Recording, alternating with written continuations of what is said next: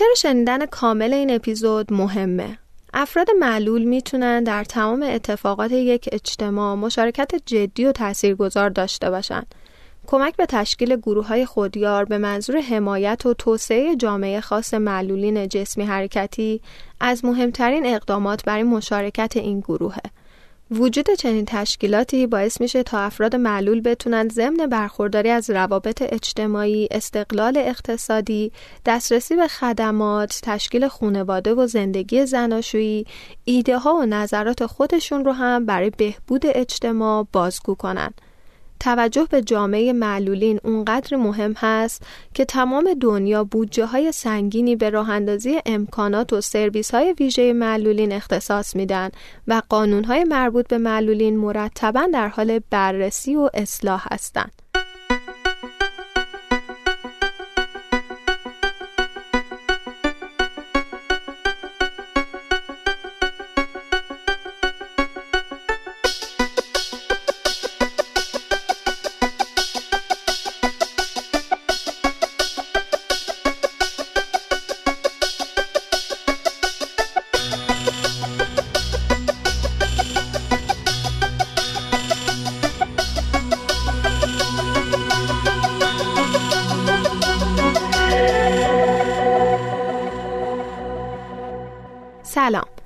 شهرزاد آسمی هستم و شما به قسمت 21 رادیو شزیو گوش می‌کنید. اینجا ما در مورد موضوعاتی حرف می‌زنیم که اکثریت جامعه باهاش نقطه برخورد دارن. در کنار بررسی موضوع یک سری موسیقی با هم گوش میدیم که نسخه کاملشون در کانال تلگرام رادیو شزیو موجوده. رادیو شزیو رو می‌تونید از طریق بیشتر اپلیکیشن های پادکست گوش بدید. پیشنهاد من. برای کسایی که از دستگاه های اپل استفاده می‌کنن اپلیکیشن پادکست و برای کسایی که از دستگاه های اندروید استفاده می‌کنن اپلیکیشن شنوتو هستش. اگر از طریق اپلیکیشن ها به رادیو شزی گوش بدید به من کمک می‌کنید تا پارامترهای زیادی رو اندازه گیری کنم و پادکست های با کیفیت تری بسازم. یه چیزی هم در مورد شنوتو بهتون بگم که حجم مصرفی اینترنتتون در شنوتو نصف هستش. بنابراین اگر اندرویدی هستید اصلا شنوتو رو از دست ندید. قبل از شروع این اپیزود ازتون ممنونم که از رادیو شزیو حمایت می‌کنید و به دیگران معرفیش می‌کنید. تنها دلگرمی من برای تولید این پادکست همین شنیده شدن و نقد و نظر گرفتن از شما هاست. توی این اپیزود می‌خوایم بریم سراغ موضوع بسیار مهمی که همه ما در زندگیمون باهاش برخورد داشتیم و خواهیم داشت اما کمترین توجه رو بهش کردیم. زندگی معلولین جسمی در کنار ما. قبل از هر چیزی بیان یک تعریف کلی داشته باشیم از کلمه معلولیت. طبق تعریف ویکیپدیا فرد معلول یا کمتوان به کسی گفته میشه که بر سر یک زایعه جسمی ذهنی یا توام با اختلال مستمر و قابل توجهی در سلامت و کارآمدی عمومیش روبرو بشه. یه چیز رو یادمون بمونه که ما توی این اپیزود فقط در مورد معلولین جسمی حرکتی صحبت می‌کنیم.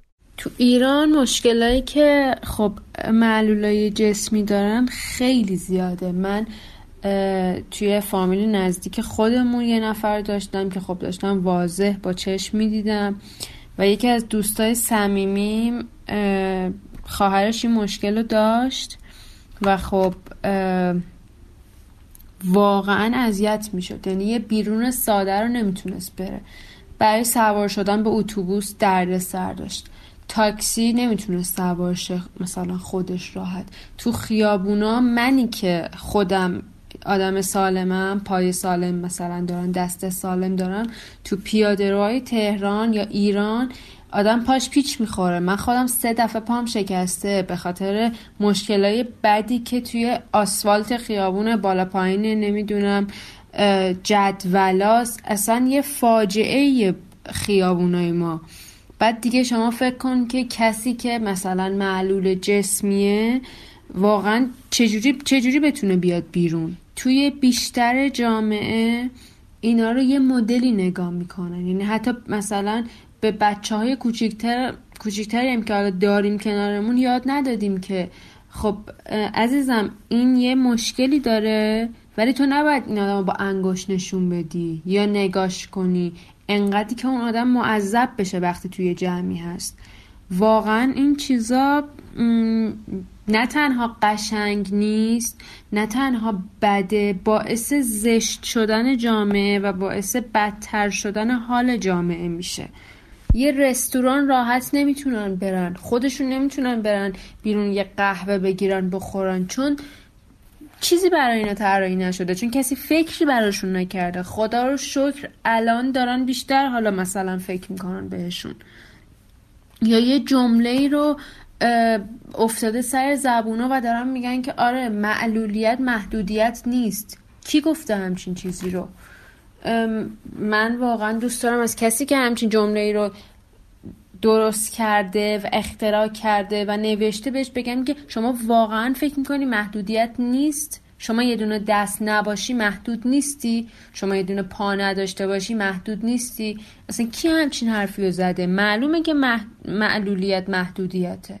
در سال 1383 هجری شمسی مجلس ششم شورای اسلامی قوانینی تحت عنوان قوانین جامعه حمایت از معلولین در 16 ماده به تصویب رسونده که این قانون همین الان یکی از مهمترین قوانین حمایتی معلولین توی ایرانه.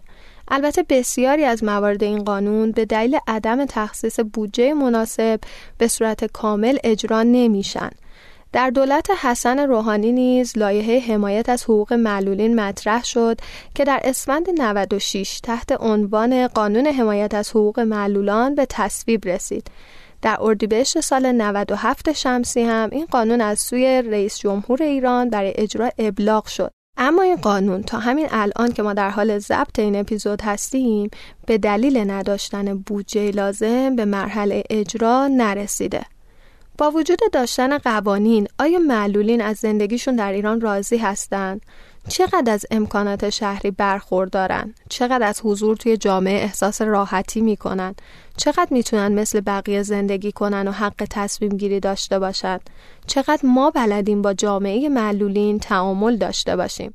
بریم موسیقی اول رو گوش بدیم و برگردیم موضوع رو بررسی کنیم. موسیقی های این اپیزود از رضا صادقی دوست داشتنی انتخاب شدن که با وجود معلولیت حرکتی سالهاست که خوش درخشیده و خودش رو با هنرش ثابت کرده.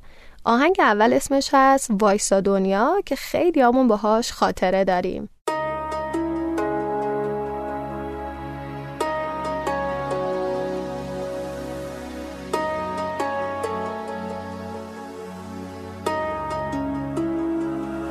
من دیگه خسته شدم. بس که چشام بارونیه.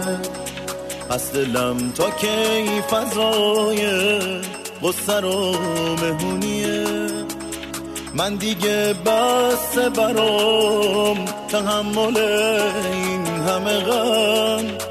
بس جنگ بی سمر برای هر زیاد و کم.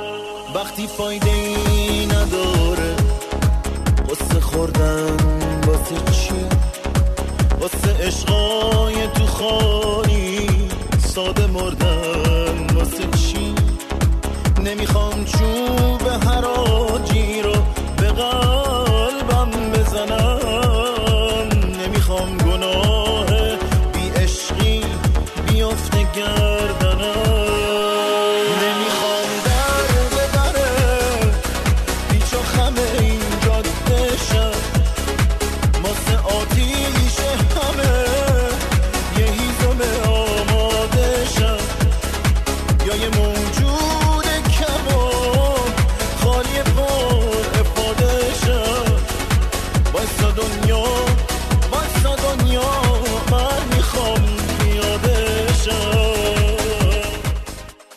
معلولیت به عنوان یک پدیده ناخوشایند می‌تونه روند زندگی فردی و اجتماعی فرد معلول و وابستگانش رو دستخوش مشکلات جدی بکنه. به صورت کلی افرادی که درجاتی از معلولیت جسمی حرکتی رو تجربه می‌کنن در مقایسه با افراد معمولی دچار کاهش کیفیت زندگی میشن.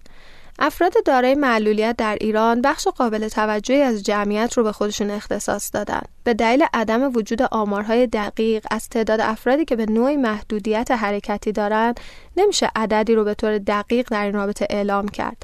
اما خیلی از سازمان ها گفتن که در دنیا به طور میانگین 10 درصد از جمعیت نوعی معلولیت حرکتی دارد. از نظر من یکی از بزرگترین مشکلات معلولین جسمی و حرکتی چه توی ایران و چه توی کشورهای دیگه زمانیه که می‌خوان از امکانات و تحصیلاتی که توی اجتماع هست استفاده کنن ولی در واقع اون امکانات و تحصیلات برای اونها در نظر گرفته نشده مثل پیاده روهایی که توی اونها مانع قرار گرفته و خب به تب ویلچر از اون رد نمیشه یا بانک ها و داروخونه ها مغازه ها که مسیر ویلچر رو براشون در نظر گرفته نشده.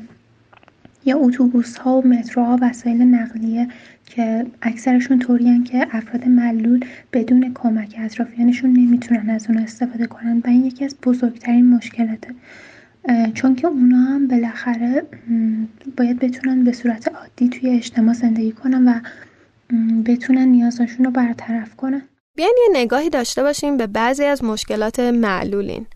برخی از معلولین سعی می‌کنن که حضور کمرنگتری در جامعه داشته باشن. چرا که توی جامعه ما نحوه برخورد صحیح با معلولین رو ندیدیم و فرهنگسازی هم نشده. معلولین جزی از افراد جامعه و حق دارن که مثل همه افراد جامعه به تفریح و انجام کارهایی که بهش علاقه دارن بپردازن. معلولین همیشه دارای مشکلاتی هستند که بیشتر به عدم شغل مناسب و استقلال مالی برمیگرده. با توجه به اینکه برای سرپرست خانواده های دارای معلولیت از سمت مجلس یک قوانینی مثل عدم پرداخت مالیات و چیزهای شبیه به این به تصویب رسیده اما همچنان با عدم جدیت و بیتوجهی روبروه تطبیق جامعه با مشکلات معلولین و ایجاد شرایط مناسب برای این افراد تا حدی به رفع مشکلات می‌پردازه. حقوق شهروندی به همه افراد یک جامعه تعلق می‌گیره. بنابراین فرصت های برابر برای همه باید وجود داشته باشه. با پیشرفت دنیای فناوری و تکنولوژی زندگی با وجود برخی عدم توانایی ها یا معلولیت ها به سختی قبل نیست. تجهیزات و ابزار مرتبط با فناوری به خصوص در توانبخشی و امور درمانی در زندگی افراد کم توان و معلول تاثیر خیلی مهمی داره افراد با معلولیت شدید توی کشورهای توسعه یافته با استفاده از تکنولوژی های روز و تجهیزات مناسب توی موارد خیلی زیادی تنهایی می‌تونن از پس امور خودشون بر بیان. اما توی ایران همچنان برای بسیاری از معلولین این تجهیزات یک آرزوه در ایران با توجه به ارائه خدمات توانبخشی، امور شناسایی و عدم وجود امکانات اولیه برخی از معلولین یا خانواده هاشون تمایل بیشتری به موندن توی منزل دارن. معلولین جسمی حرکتی اکثرا ذهنهای سالم و پویایی دارن و اینکه خب به مراتب خیلی به پیشرفت های تحصیلی دست پیدا می‌کنن. و اگر این اتفاقا نیفته به خاطر اینه که خیلی یه دید منفی و نگرش منفی که تو جامعه وجود داره است. و اینکه مردم این طرز فکر رو دارن که معلولین جسمی حرکتی فاقد توانایی و توانمندی که این کاملا اشتباهه. من که تو ایران از نظر امکاناتی خیلی بهشون اهمیت داده نمیشه. یعنی نیاز نیاز دارن به یه داروهای خاص که نمی‌تونن از پس هزینه هاش بر بیان. یا اصلا نمی‌تونن بهش حتی دست پیدا کنن. و اینکه خب امکاناتی هم برای راحت زندگی کردن ندارن. خیلی زندگیشون سخته. من خودم به شخصه وقتی معلولین رو می‌بینم سعی می‌کنم که کار نکنم احساس ترحم بهشون دست بده. و اینکه خب آدم این آدم عادی باشون برخورد می‌کنم توی جامعه و هر وقتم حس می‌کنم که نگاه ها نسبت بهشون سنگینه سعی می‌کنم سریع اون نگاه رو برطرف کنم. یعنی با تذکر دادن یه کار می‌کنم که اون نگاه از بین بره. یه بخش دیگه از مشکلات معلولین برای حضور توی جامعه نبود امکان دسترسی به اماکن عمومی و ادارات دولتی به دلیل مناسب نبودن مسیرهای تردد در سطح شهره. مناسب نبودن پیاده روها، اتوبوس ها، ترمینال ها، حمل و نقل درون شهری، ورودی بانک ها و آبر بانک ها، نبود سرویس های بهداشتی عمومی مناسب، تابلوهای راهنمایی در تقاطعها، پارکینگ خودرو مختص معلولین، آسانسورا، نبودن رمپ و خیلی چیزای دیگه مشکلاتیه که معلولین روزانه باهاش دست و پنجه نرم می‌کنن. طبق ماده دو قانون حمایت از حقوق معلولین دسترسی پذیری و تردد و تحرک کلیه وزارتخانه ها، سازمان ها و مؤسسات و شرکت های دولتی و نهادهای عمومی موظفن توی طراحی، تولید و احداث ساختمون های خودشون معابر و وسایل خدماتی مخصوص معلولین رو در نظر بگیرن. طبق ماده چهار همین قانون شهرداریا وظیفه دارن که صدور پروانه احداث و بازسازی و پایان کار برای تمامی ساختمان ها و اماکن با کاربری عمومی از جمله مجتمع های مسکونی، تجاری، اداری و چیزهای شبیه به این رو در مورد دسترسی پذیری افراد دارای معلولیت مشروط کنند. اما این اتفاقها واقعا میفته؟ واقعیت اینه که در سالهای اخیر اقداماتی در جهت مناسب سازی فضای شهری انجام شده. از جمله اقدامات انجام گرفته اختصاص دستگاه اتوبوس مناسب سازی شده برای معلولین توی تهران و شهرستان هاست. هرچند که تعدادشون خیلی خیلی کمه. ورودی تعدادی از بانک ها و اماکن عمومی مثل دانشگاه ها و ادارات و چیزهایی در این حد حداقلی مناسب سازی شده. ولی می‌دونید چقدر این بستر جای کار و فعالیت داره؟ از فعالیت های فرهنگی تا فعالیت های شهری. مهمترین مسئله در موضوع مناسب سازی اجتماعی مشارکت مردم توی این موضوع بدون حضور مردم و آگاه سازی نسبت به حقوق معلولین امکان دسترسی وجود نداره. چند بار تا حالا دیدید که روی مسیر تردد ویلچر اماکن موتور پارک شده. یکی دیگه از مشکلات بزرگ معلولین جسمی حرکتی توی ایران نگاه مردم به اوناست. نگاه منفی که دارن نگاه دلسوزانه یا ترحم برانگیز و گاهن نگاهی که اونا رو جدا از اجتماع مردم می‌کنه و انگار یه نگاه ترد کننده است. من سال 97 به خاطر مشکل جسمی که توی تصادف برام به وجود اومد مدتی مجبور بودم که اگر بیرون میرم با ویلچر و بعد از اون با عصا برم. یه روز که داشتم از مطب پزشک میمدم بیرون یه خانومی خیلی راحت به خودش اجازه داد که بگه آخه چه دختر خانم خوشگلی حیف این که فلجه. و استفاده یه سری از الفاظ و کلمات برای مردم آدمایی که کلی سعی و تلاش کردن که خودشونو همرنگ جماعت کنن و بدون در نظر گرفتن ناتوانیاشون و با تمرکز روی توانایی هایی که دارن توی اجتماع ظاهر بشن کار کنن و زندگی کنن با این کلماتی که اینقدر راحت از دهن ما مردم عادی بیرون میاد روحشون آزرده میشه و شاید خیلی تاثیر منفی روی روحیشون روی تصمیماتی که واسه زندگیشون دارن و روی تصمیمشون به زندگی بذاره بریم موسیقی دوم رو گوش بدیم و برگردیم. موسیقی دوم اسمش هست می‌دونی با تو. یک شعر عاشقانه که متاسفانه اسم ترانه سرا رو نتونستم پیدا کنم. من خودم این ترانه رو خیلی دوست دارم و توی این سالها کلی باهاش خاطره دارم. امیدوارم شما هم ازش لذت ببرین. بده دست تو به من. تو باورم شه پیشم. می‌دونم خوب می‌دونی. تو تار و پود و ریشمی تو که از دنیا گذشتی واسه یک خنده من. چرا من نگذرم از یه پوست و خون به اسمتم تو خیالمم نبود دوباره عاشقی کنم. ممنونم اجازه دادی با تو زندگی کنم. نمی‌دونم چی بگم. که باورت شه جونمی. توی این کابوس درد رویای مهربونمی. برم از شعر و ستاره. لحظه حرمتی نداره. این خدا بوده که تونسته گله عشق و بکار مهمترین گام برای تغییر افزایش آگاهی رفتار با معلولینه. بسیاری از آدم ها موقع برخورد با معلولین احساس ناراحتی می‌کنن چون نمی‌دونن چجوری باید با افراد معلول تعامل داشته باشن. در اینجا سعی می‌کنم که چند تا نکته کلیدی رو بهتون بگم که امیدوارم از این به بعد بهتون کمک کنه. قبل از کمک کردن به افراد دارای معلولیت جسمی حرکتی از خودشون سوال کنیم. پیشنهاد کمک و همراهی به افراد معلول مثل دو لبه تیغ عمل می‌کنه. تنها به خاطر اینکه یک فردی دارای معلولیته نباید تصور کنیم که به ماها نیاز داره. اگر فضا مناسب سازی شده است، خود فرد معلول می‌تونه به راحتی کارش رو انجام بده. بزرگسالان مبتلا به معلولیت تمایل دارن که باشون مثل افراد مستقل برخورد بشه.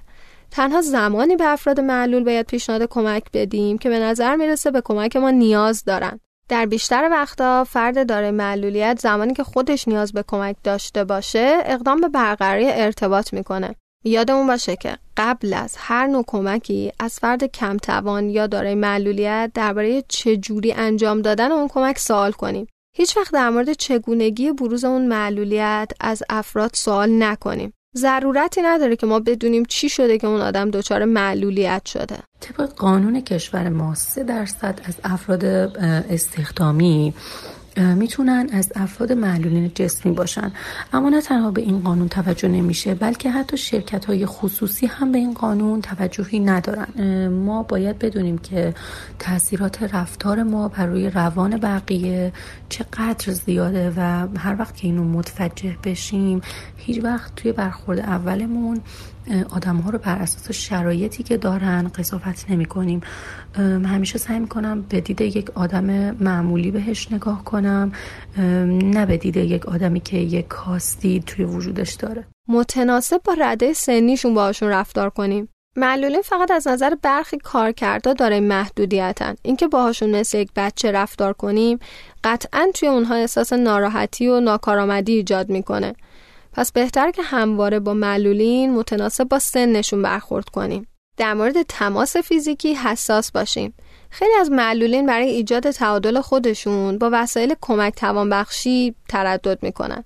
گرفتن اونها حتی اگه به قصد کمک هم باشه می‌تونه تعادلشون رو به هم بزنه.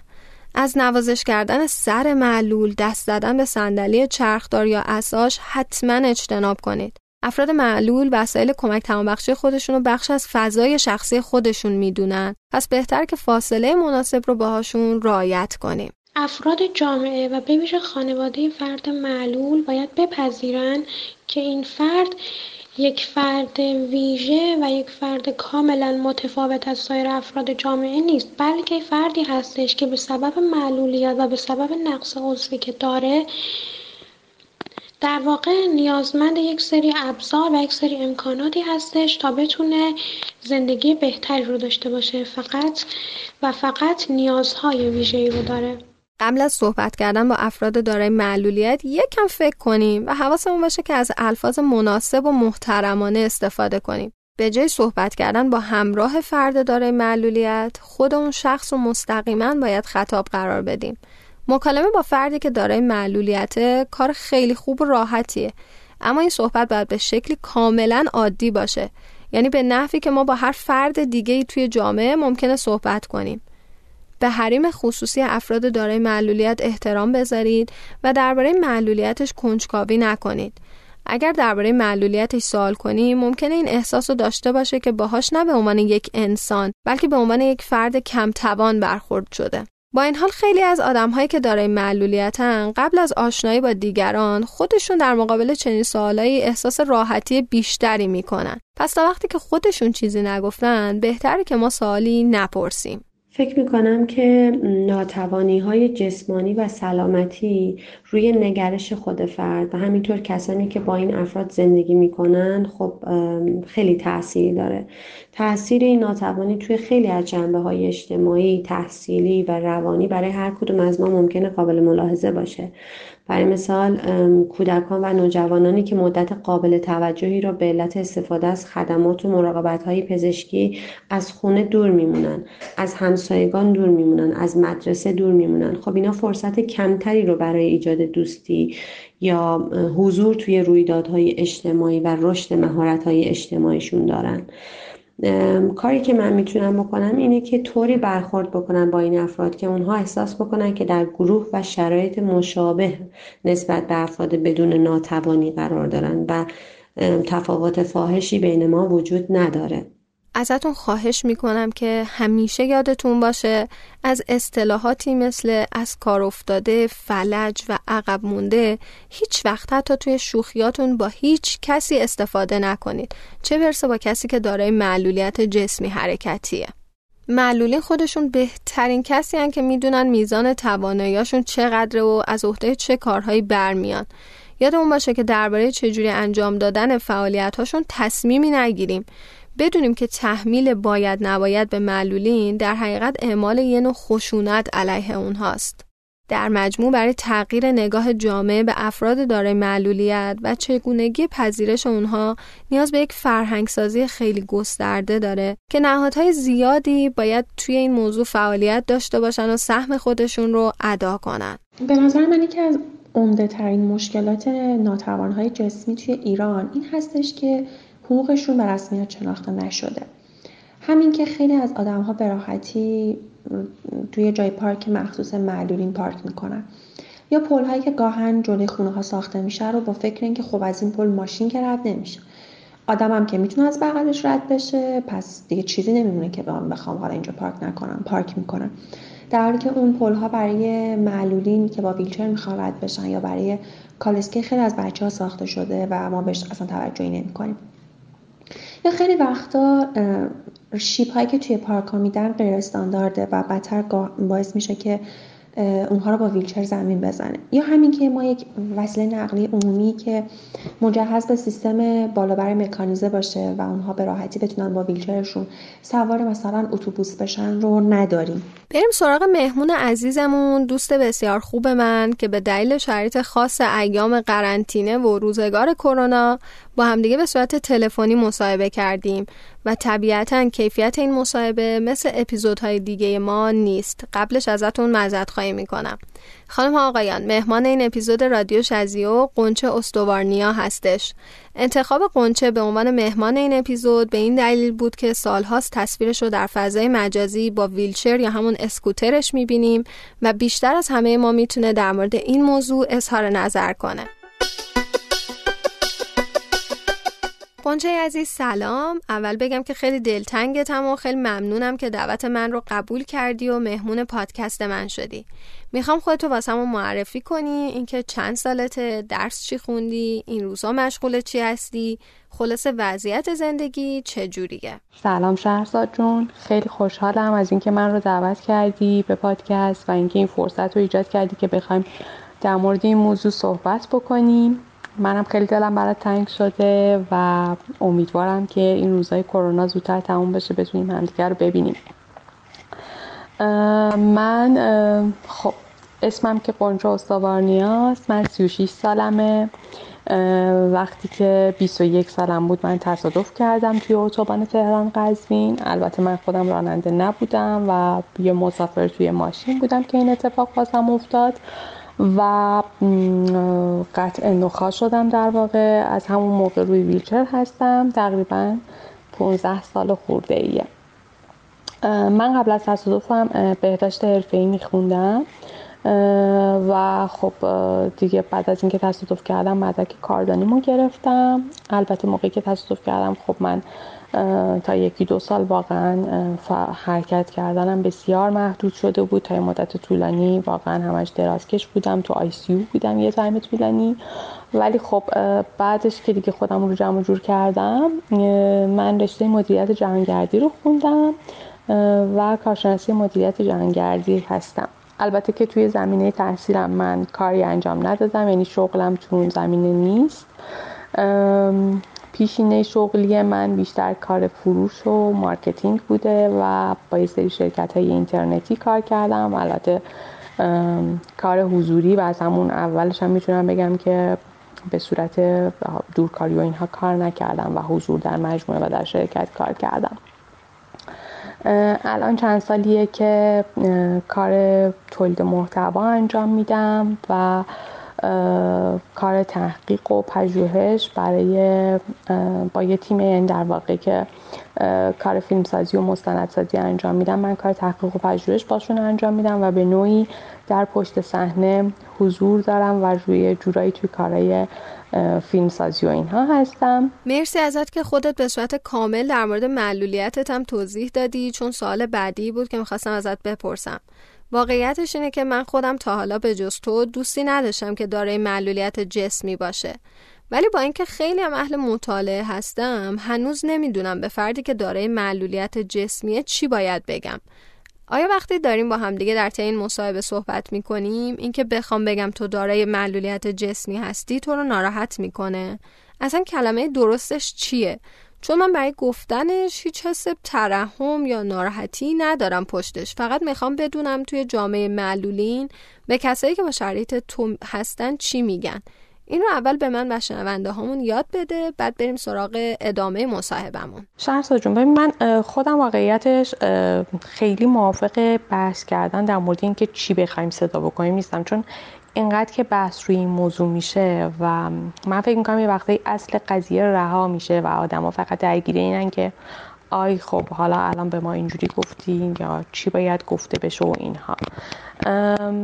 خب به شخصی که داره معلولیت تقریبا همه جای دنیا با همین عنوان صدا یعنی عنوان میشه همینجوری عنوان میشه به عنوان دیزیبل پرسن یا حالا یا شخصی که یک نقص و ناتوانی داره و واقعیت اینه که من این رو میپذیرم. یعنی من فکر می‌کنم که من باید اول از همه خودم نقص خودم رو بپذیرم و خودم رو بپذیرم با همه نقص ها و توانایی که دارم. و فکر می‌کنم اگر هر شخصی به این نقطه برسه خیلی درگیر این چیزهای حاشیه‌ای قطعا نخواهد بود. در اما واقعیت رو بخوام بگم در مورد اینکه کلا چجوری بخوان صدا بشن بین حالا این جامعه داره معلولیت واقعا این مسئله وجود داره یعنی بین علما اختلافه. خب یه عده تمایل دارن که همینجوری با اسم اشخاص داره معلولیت صدا بشن یه عده دوست دارن از واژه توانیاب استفاده بشه. که البته واقعا اگر بخوای خیلی ریزبینانه به این قضیه نگاه بکنی و موشکافانه نگاه کنی خب می‌تونی روی همین واژه توانیاب هم ایراد بذاری و بگی آی یعنی این یک شخصی که دنبال توانایی داره میره و اون توانایی رو خودش نداره و واقعا میشه از توش خیلی هم اونجوری هم ایراد در آورد. روی این حساب من کلا خودم رو اصلا درگیر این موضوع نمی کنم و میگم که خب همونجوری که هست و با همین نقص این رو بپذیریم و اوکیه به عنوان بگیم شخصی که دارای معلولیت هستش. کما اینکه خب قاعدتا استفاده کردن از یک سری از الفاظ که معدبانی نیست در هیچ جایی هم فکر نمی کنم تایید بشه و درست باشه. مثلا یه وقتی برگردن به کسی بگن اون یارو فلجه خب قطعا خوشایند نیست و من فکر نمی کنم هیچ شخصی که اندیشه ای داشته باشه مطالعه ای داشته باشه و یه خورده بخواد فکر بکنه بخواد اصلا از این لفظ استفاده بکنه. من فکر می‌کنم واقعا این لفظ لفظ نادرست و اهانت آمیزیه. سوای اینکه سوای این یعنی هر چیزی که باشه و توهین و اهانت حساب نشه به نظر خود من موردی روش وجود نداره و نباید سخت گرفت. توضیحت خیلی شفاف بود. مرسی واقعا. من توی یکی از اپیزودهای قبلی به اسم تو یک زیبای منحصر به فردی تمام تاکیدم روی این بود که به مخاطب بگم آدم ها باید خودشون رو همون چیزی که هستن بپذیرن.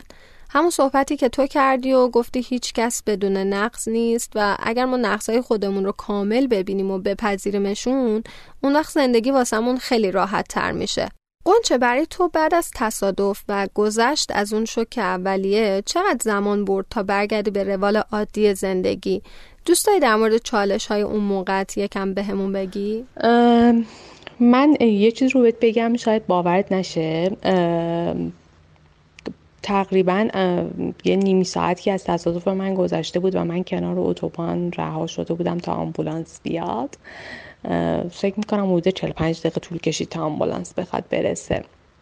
من خب خودم تو دانشگاه علوم پزشکی درس خونده بودم یه مقداری بیماری و اینا رو میشناختم و کاملا با موضوع پارالایز اوکی بود. یعنی مثلا آشنا بودم و می‌دونستم یعنی چی. و همون نیم ساعت اولی که کنار اتوبان افتاده بودم و بعد از اینکه به هوش اومدم متوجه شدم که برام چه اتفاقی افتاده. من یه خورده توضیح میدم راجع به این موضوع که فکر می‌کنم خب لازمه قطعا.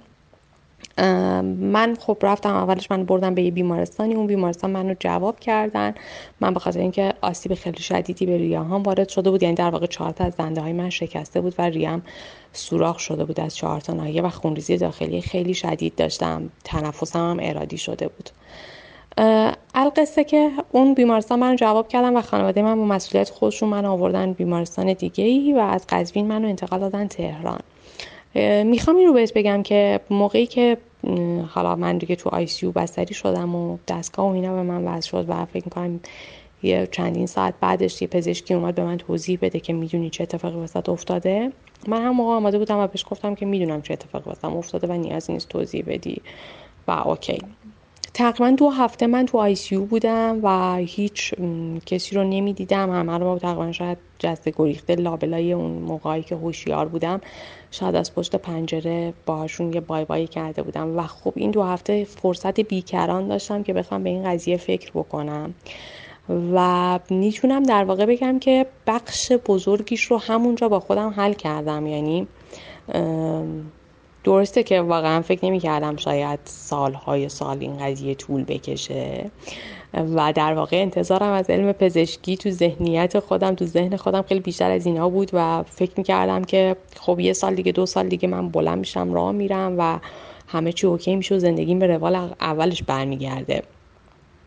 اما برای همون یکی دو سال خودم رو آماده کرده بودم و اینقدر بعد از اینکه جراحی کردم و برگشتم اومدم توی بخش و حالا خب time طولانی هم دوباره تو بخش بستری بودم انقدر با روحیه خوب بودم و انقدر OK بودم. هر کسی که میومد ملاقات من خب دوستای من فامیل و بستگان من کلا از من یک شخصیت شر و شوری میشناختن یک بچه ای که یک لحظه هم یک جای بند نیست.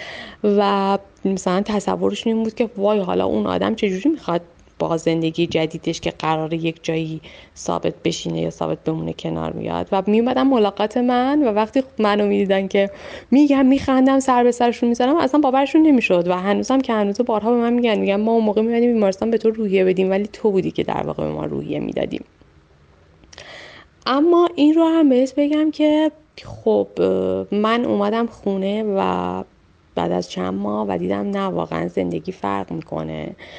و من دیگه نمی‌تونم هر جوری که دلم می‌خواد زندگی کنم برم راحت بیرون بچرخم برم کلاس برم تو پارک قدم بزنم برقصم راه برم. یعنی واقعیت بعد از چند ماه خب خودش رو من نشون داد. شاید به قول معروفون اولش من داغ بودم و خیلی متوجه قضیه نبودم. بعدش هم کماکان خب روحیم رو حفظ کرده بودم تا اینکه یه یک سال خورده ای از تصادف من گذشته بود. و یک آقایی از طریق یک کس دیگه به من زنگ زد یکی از دوستانمون. این آدم خب خودش برسانه پیش اومده بود و می‌خواست مثلا با من صحبت کنه تجربه چیزی هست با هم بخوایم رد و بدل بکنیم. من باش صحبت کردم و این آقا برگشت به من گفتش که آره منم نه ساله که تصادف کردم و می‌تونم بگم که سیلی واقعی رو من اونجا خوردم. یعنی یک لحظه به خودم گفتم نه سال. یعنی ممکنه که مثلا تو هم قنچه نه سال طول بکشه و همچنان وضعیتت همین باشه. یعنی تازه انگار متوجه شدم که این قضیه ممکن تا ابدیت طول بکشه. ممکنه همیشه همراه من باشه. خب بعد از این مکالمه من شاید بگم یه چند روز خیلی سختی رو داشتم و خیلی با خودم حرف زدم کلنجار رفتم که دیگه بپذیر و بپذیر که این اتفاق ممکنه دائمی باشه. اگر که اتفاق خوبی افتاد اگر که تغییری توی علم پیش اومد اگر که شد کاری بکنی که خب چه بهتر. اگر هم نه این زندگی توه و همینجوری باید ادامش بدی. دمت گم واقعا چه دستاورد بزرگی داشتی. قنچه جان همه ما می‌دونیم که توی فضاسازی شهری ایران حتی توی تهران به عنوان یک پایتخت کلی چالش برای معلولین جسمی حرکتی داریم. تو چه چالش هایی داری؟ اصلا انجمن های خصوصی جامعه معلولین کاری ازشون بر توی این سالهای اخیر. خب من می‌بینم که در سالهای گذشته خیلی فرهنگ سازی صورت گرفته اما در عمل به چشم من هیچ اتفاقی در شهر نیفتاده. می‌خوام بدونم از چشم تو که با ویلچر تردد می‌کنی اوضاع چجوریه؟ آیا تغییراتی دیدی؟ و اگر تغییرات مثبت بوده دستاورد کی بوده؟ شهر جون یعنی شهرسازی و گفتی شهر باید بگم و اینجوری باید بهت بگم که من همینجوری جلوی در خونه من یه جوبه که من اگر که با ماشین نخوام بیام بیرون و پیاده بخوام بیام بیرون باید حتما یه نفر من کمک کنه که از روی این جلوی این جوبه رد بشم. و در این حد شهر نامناسبه. می‌خوام اینجوری باید تعریف کنم که من دانشگاهم توی خیابون ویلا بود و خب من تصمیم گرفتم که با مترو برم. یه مدتی واقعا مذارت می‌خوام. یه مدتی می‌خواستم توی هزینه هم صرف جویی بکنم و قطعا حقم بود که بخوام از وسایل حمل و نقل عمومی استفاده کنم. من با مترو می‌رفتم و ایستگاه هفته تیر پیاده می شدم چون ایستگاه هفته تیر این ایستگاهیه که آسانسور داره اکثر ایستگاه ها آسانسور ندارن و انقدر شهر نامناسب بود و انقدر وسایل حمل و نقل دیگه وجود نداره. تاکسی ها آدم رو سوار نمی‌کنن به همین راحتی. من از هفته تیر تا وسط خیابون ویلا رو ویلچر می‌زدم و از توی خیابون می‌رفتم یعنی عملا من از توی پیاده رو نمی‌تونم برم. اگر که دیده باشی خیابون کریم خانو علل خصوص به خاطر طلا فروشیاش و اینها از این گارد هایی گذاشتن که حالا موتور و اینها وسایل نقلیه نتونه از توی پیاده رو بره و من واقعا از وسط خیابون با ویلچر تمام این مسیر رو می‌رفتم تا بخوام برسم به دانشگاه یا حتی اگر که بیارتی ها رو دیده باشی روی شیشه بیارتی علامت ویلچره و حتی داخل بیارتی یک فضای خالیه که شخصی که با ویلچر میره بتونه راحت اونجا توقف کنه و وایسته. من خب چند سال بعد از تصادفم اینو لازم اینجا بگم که تصمیم گرفتم مستقل باشم. من خانوادم قزوین زندگی می‌کنن. من اومدم تهران و رفتم سر کار و خب شرایط بالاخره حقوق و درآمد من جوری بود که من کرای خونه می‌دادم و خب هزینه های خودم رو و اینکه بتونم همش با آژانس بخوام برم این اونور واقعا به من فشار خیلی زیادی وارد می‌کرد. من تصمیم گرفتم که خب بیارتی رو امتحان کنم. این عکس ویلچر که گذاشتن قطعا لحاظ کردن که آدم با ویلچر بتونه راحت سوارش بشه.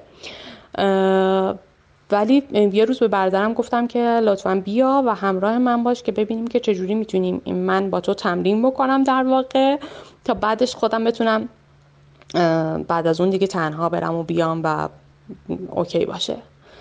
اینجوری بهت بگم که ما رفتیم و توی ایستگاه چهار ولی عصر من حتی نمی‌تونستم برم اون خیابون. یعنی خب سوار شدم. بیارتی رو اولا که بیارتی با فاصله خیلی زیادی توقف می‌کنه کنار اون ایستگاه و حتما یک نفر باز باید به من کمک می‌کرد که من بتونم سوار شم. و بعدش هم این که حالا تو اون ایستگاه پیاده شدم و وسط اگر دقت بکنی چهار ولی وسطش اینجوریه که کل لاین خیابون بسته است و گارد داره و تو حتما باید از پله های زیرزمینی بری و بری اون طرف از پله ها بیای بالا. و همونجا من وسط موندم و گیر کردم و یه عده آدم به من کمک کردم من از رو گاردا رد کردم چون اولا من از اون پله ها نمی‌تونستم رفت آمد بکنم. البته این نکته رو هم باید بگم که به خاطر همین یعنی چند سال پیش نمی‌دونم این خبر رو شنیدی یا نه همین پارسالینا بود که یکی از عزیزانی که معلولیت داشت به خاطر همین فاصله توقف بیارتی با ایستگاه افتاد و ضربه شدیدی و فوت هم کرد بنده خدا. اینجوری می‌خوام بهت بگم که عملا هیچ تغییری من لاقل توی این 15 سال ندیدم و عملا ما شهر مناسب سازی شده نداریم و اصلا یک جوری آرمانگرایانه و آرزو شده واسه ما این جریان که ما یه شهری رو داشته باشیم که یک آدمی که معلولیت داره بخواد فارغ از وابستگی به دیگران بتونه واسه خودش در بیاد بیرون. و رک بخوام بهت بگم من واقعیت از دیدگاه خودم فکر می‌کنم یه عمدی پشت این قضیه وجود داره. اصلا وگرنه خب کاری نداره. تو جایی داری جای جدید درست می‌کنی ایستگاه های جدید داری درست می‌کنی واسه مترو و بیارتی قطعا می‌تونی این موضوع رو لحاظ بکنی ولی که لحاظ نمیشه. و من فکر می‌کنم که یکی از دلایلش می‌تونه این باشه که خب دوست ندارن آدمایی که دارای معلولیت هستن بیرون باشن. ما نمی‌بینیم واقعا بچههایی که دارای معلولیت هستن رو تو خیابون خیلی کم می‌بینیم. اینجوریه که هر کسی که از ایران میره خیلی ها به من پیام میزن دایرکت میدن. ما اینجا آدم رو خیلی زیاد می‌بینیم تو خیابونن و اولش فکر می‌کردیم که مثلا توی کشورهای اروپایی چقدر شخص داره معلولیت وجود داره. بعد متوجه شدیم که نه به خاطر مناسب سازی شهریه که این آدما میان بیرون. ولی تو ایران اینجوری نیست. چون این امکان وجود نداره بچه ها در نمیان بیرون چون دلشون نمی‌خواد به بقیه ها زحمت بدن. دلشون نمی‌خواد احساس کنن که یک بار اضافه ای واسه بقیه شهروندان یا عزیزانشون دارن ایجاد می‌کنن. و من فکر می‌کنم که خب آره اگر که ماها باشیم بیرون و تو خیابون باشیم و تو جامعه باشیم قطعا مطالبات خودمون رو هم همراه خودمون داریم. و ممکنه که به خاطر همین مطالبات دیگه حتی این گارد وجود داره و این مناسب سازی ها انجام نمیشه. در مورد انجیو هم که آره خب من می‌بینم خیلی از NGO ها فعالیت می‌کنن اما خب باید بگم که واقعا این وظیفه NGO ها نیست.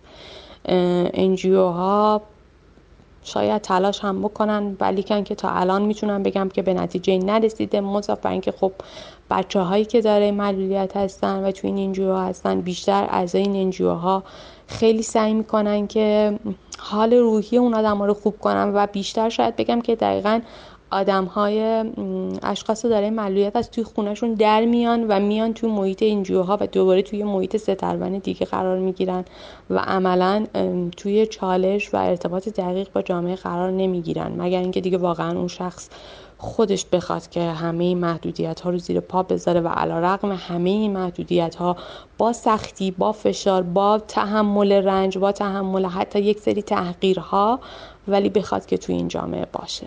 خیلی ناراحت کننده است چون به قول تو کار اصلا سختی نیست. تجهیز شهری مثل تهران حتی بودجه عجیب و غریبی هم نمی‌خواد. یعنی در مقایسه با بودجه هایی که به کارهای دیگه اختصاص پیدا می‌کنه واقعا چیزی نیست. من خودم به عنوان کسی که رسانه ای دارم تمام سعیم رو می‌کنم که بتونم یک صدایی باشم برای جامعه معلولین که بتونن حق و حقوق برابر با دیگران داشته باشن. و فکر می‌کنم اولین چیز مهم همین تجهیز فضاهای شهریه و دومین بخش مهمش آگاه سازی مردمه برای نگاهی که به جامعه معلولین دارن.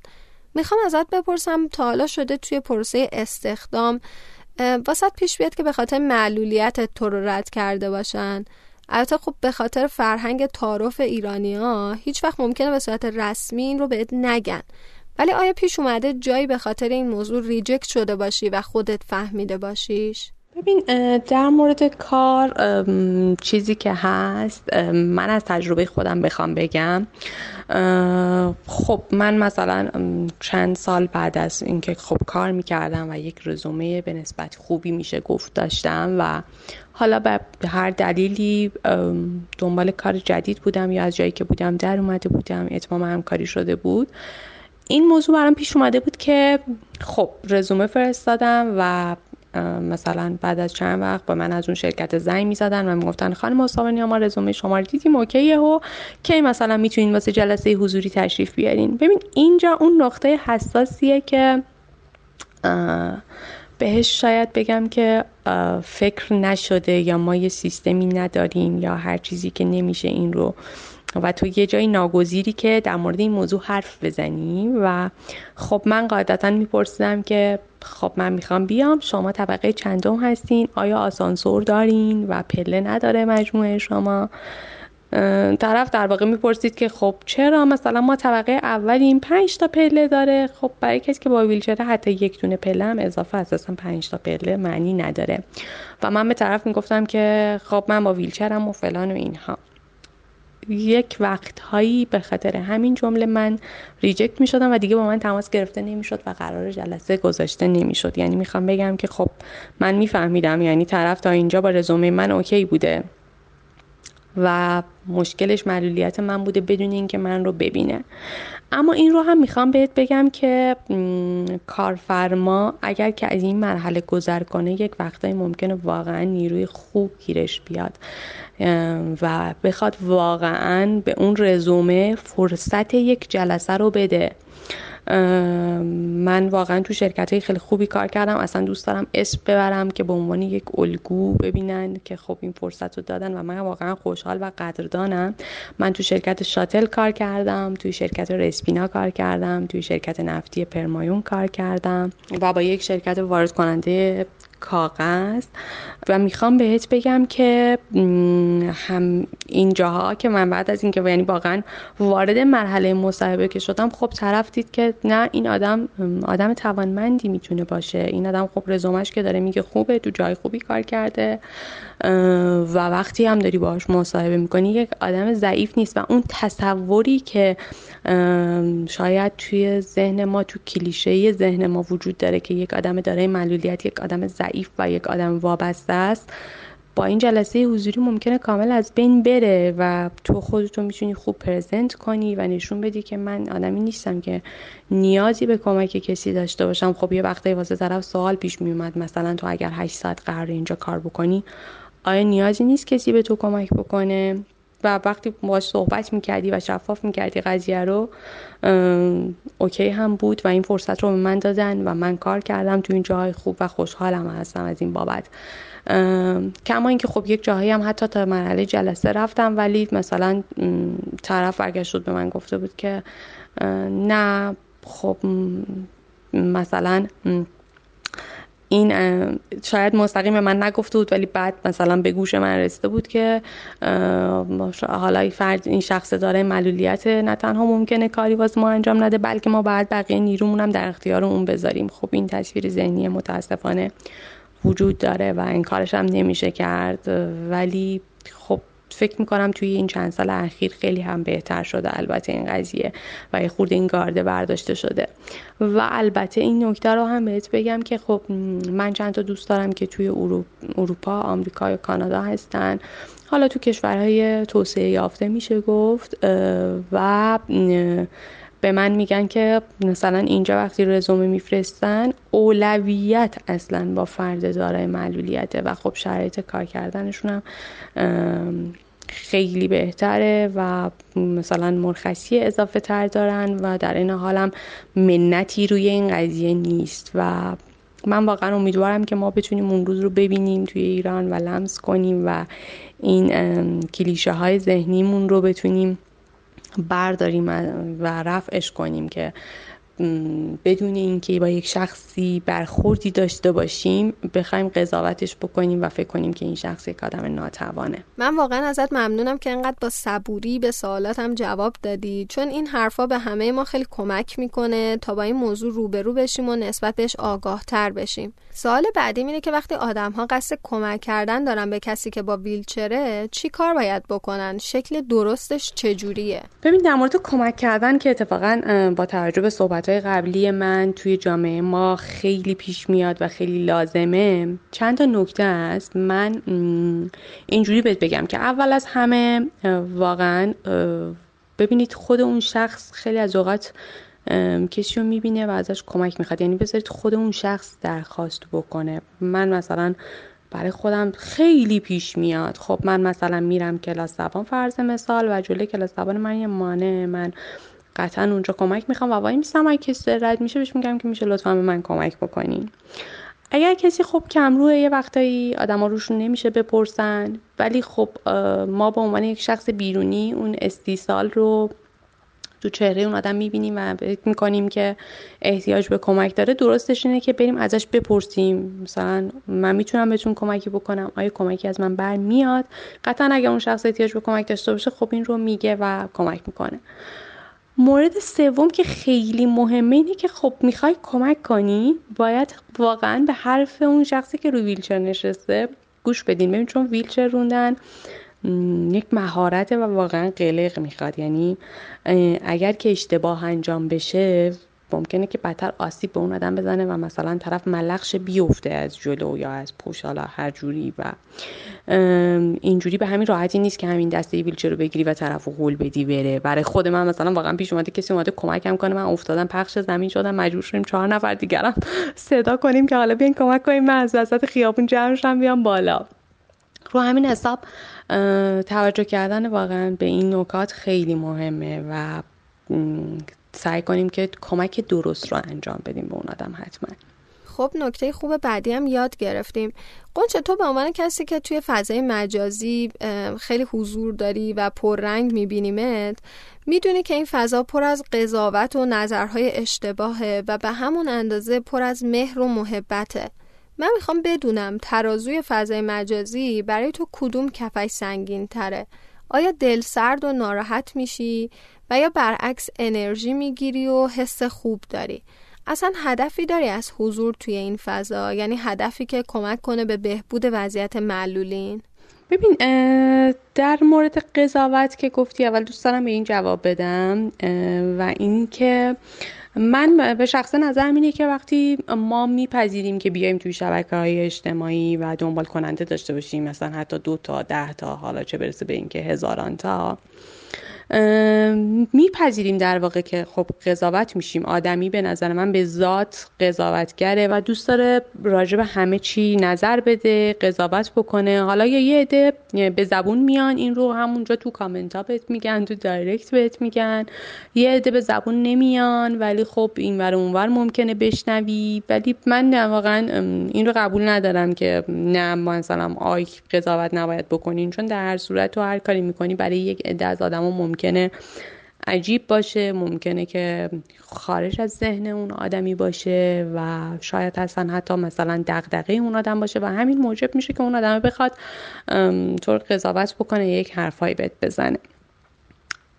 در مورد صفحه خودم چیزی که جالبه اینه که بهت بگم که من پنج سال پیش تقریبا اومدم توی اینستاگرام و همینطوری خیلی هر آدم دیگه ای شروع کردم واسه خودم یه وقتایی پست میذاشتم از غذا درست کردنم از زندگیم از اینکه میرم سر کار سر کارم اومدم خونه از رانندگی کردن و همینجوری هیچ قصد غلطی هم نداشتم مثل هر کسی دیگه که این کارو می‌کنه.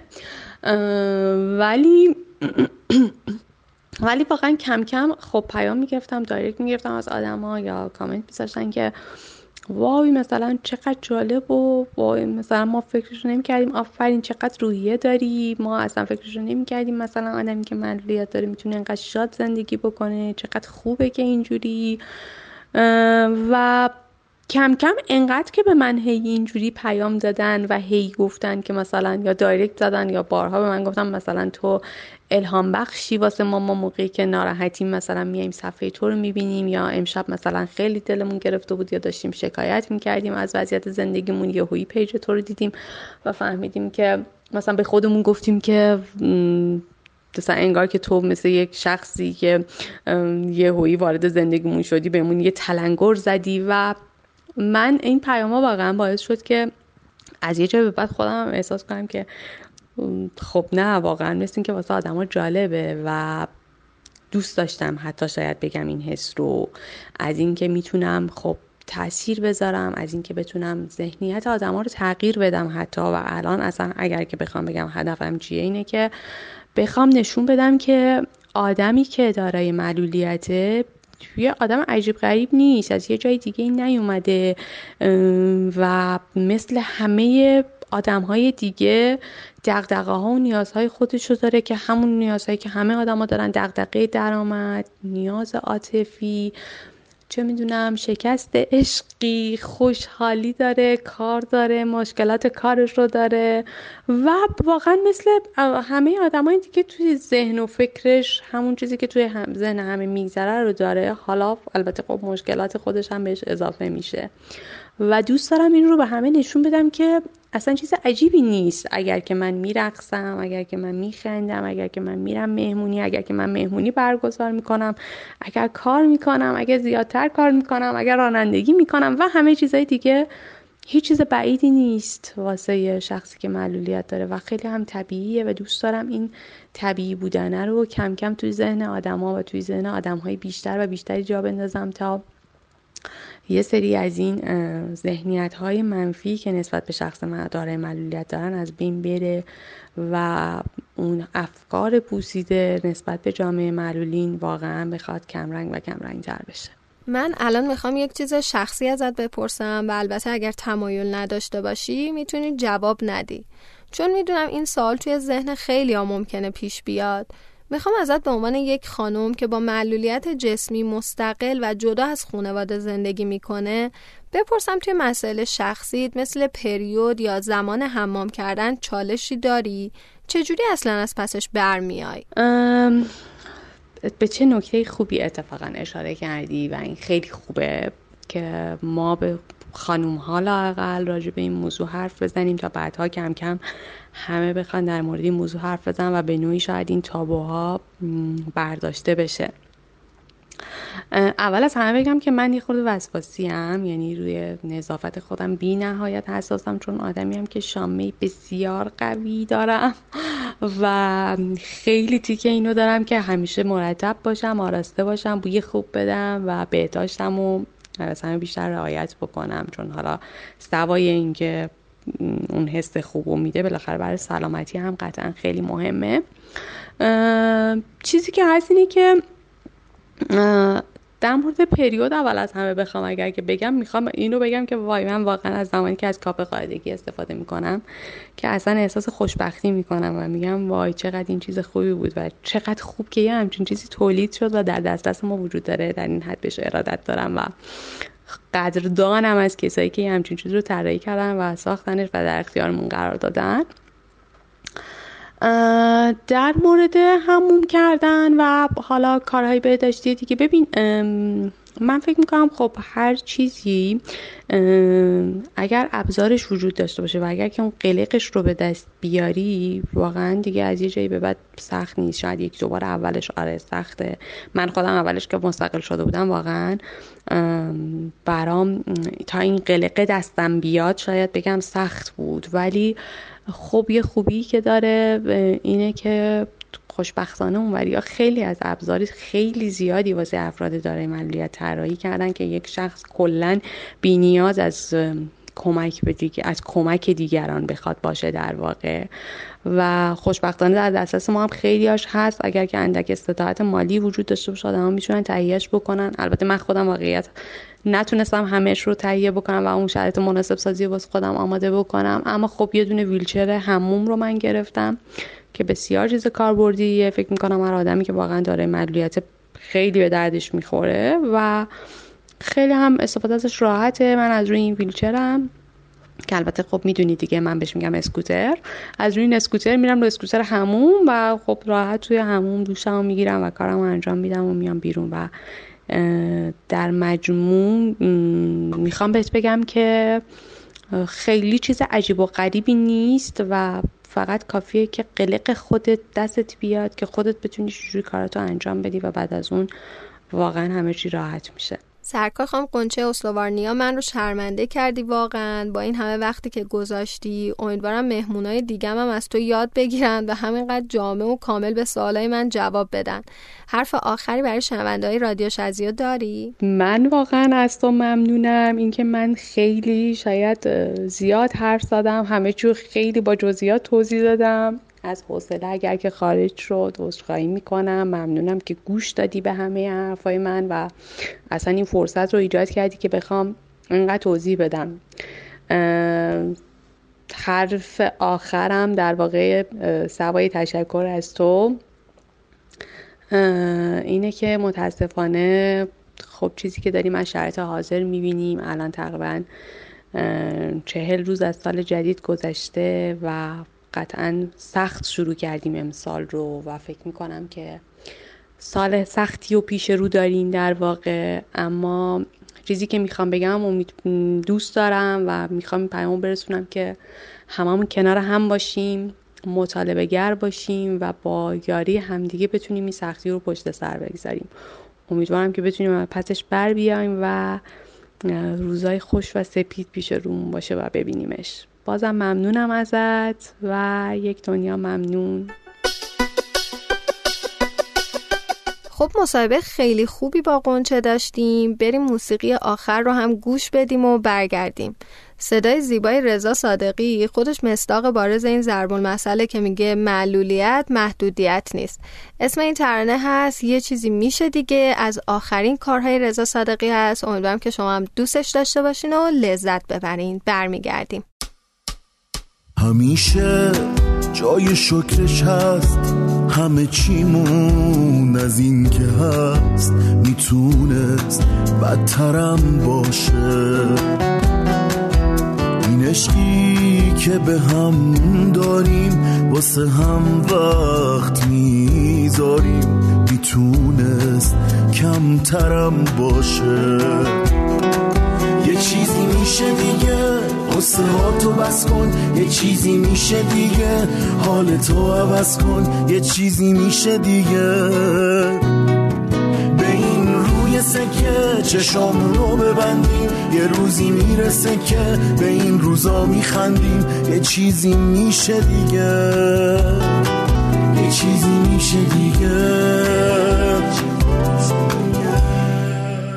همه قهرمان ورزشی با معلولیت حرکتی این همه آرتیست درجه یک با معلولیت حرکتی این همه محقق و مدرس با معلولیت حرکتی این همه انسان، پدر، مادر، فرزند با معلولیت حرکتی. یادتون باشه که در جامعه نسبت به معلولین مسئولیت داریم. حواستون به استفاده درست از فضاها و امکانات شهری باشه. از این به بعد توی نوع ارتباطتون با افراد دارای معلولیت بیشتر دقت کنید. اونها نیازی به دلسوزی ندارن. همین که باور کنیم حق طبیعیشونه که مثل ما زندگی کنن کافیه. ازتون ممنونم که صبورانه به این اپیزود گوش دادید. ممنونم از رفقای عزیزم در شنوتو که زحمت ساخت و انتشار رادیو شزیه رو می‌کشن. ممنونم از تمام افرادی که نظرات خودشون رو در اختیارم گذاشتن. مثل همیشه منتظر نقد و نظراتتون هستم. صفحه اینستاگرام و کانال تلگرام رادیو شزیه رو فراموش نکنید. به امید روزی که همه در یک جهان برابر زندگی کنیم. تا اپیزود بعد یک لب باشید و هزار خنده.